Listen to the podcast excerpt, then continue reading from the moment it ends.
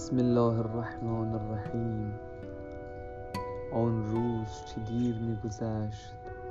گویی زمین و زمان چشم بر هم نهاده بود تا گذران واقعه مهر شرمندگی را بر پیشانیشون بکوبد. جهان در سکوت غریبی فرو رفته بود و مظلومیت را نظاره می‌کرد. مظلومیتی به بلندای تاریخ کربلا برای کاروان غمکدهای شده بود که بر هر رهگذاری رستاخیز را مینمایند. تو گویی حیات آسمانی در شاهرگها خشک شده بود. تلخی فرار لحظهها کودکان نینوا را بیتاب کرده بود و قهقهههای بیرحمی بر قلب کوچکشون فشار میآورد.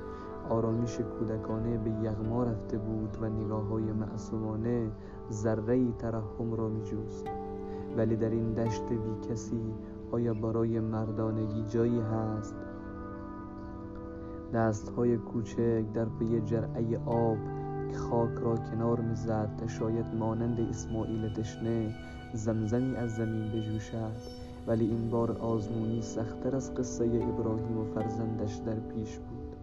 لبهای ترک خورده حکایت از جگری تفتیده داشت که داغ ناجوان مردی را بر گرده می‌کشید کودکان پیراهنهایشان را بالا زده بودند و شکمهایشان را روی خاک مردود زیر مشکهای تشنه گذاشته بودند تا کمی از سوز آتش کاسته شود. دیگر اشک نیز نای باریدن نداشت. تا دل بیقرار کودکان را آرامش بخشد و در این میان علمدار چه پرهیبت مینمود از دستان شکفته اش بوی آب نیمشام می‌رسید نگاهش به همه امید را نوید می‌داد همه دیدگان به ضریح دستان آب آور او دخیل بسته بودند و خوب می‌دانست که از او چه می‌خواهند این چنین بود که علمدار به پیشگاه امیر آمد و اذن خواست تا ساقی باشد ولی دستور آمد که سقا باشد. این گونه شد که سنگینی مشک در سنگینی العطش کودکان در هم پیچید و بر دوش سقا افتاد و به سوی آب شتافت. ساعتی نگذشته بود که شقاوت مشک را از هم درید و آب از شرمندگی مشک چکید.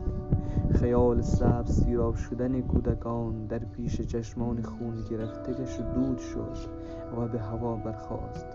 اینک سقا بود که در خون خجالت غوطه می‌خورد و پایان این شرمندگی را از دست فرشته مرگ آرزو می‌کرد.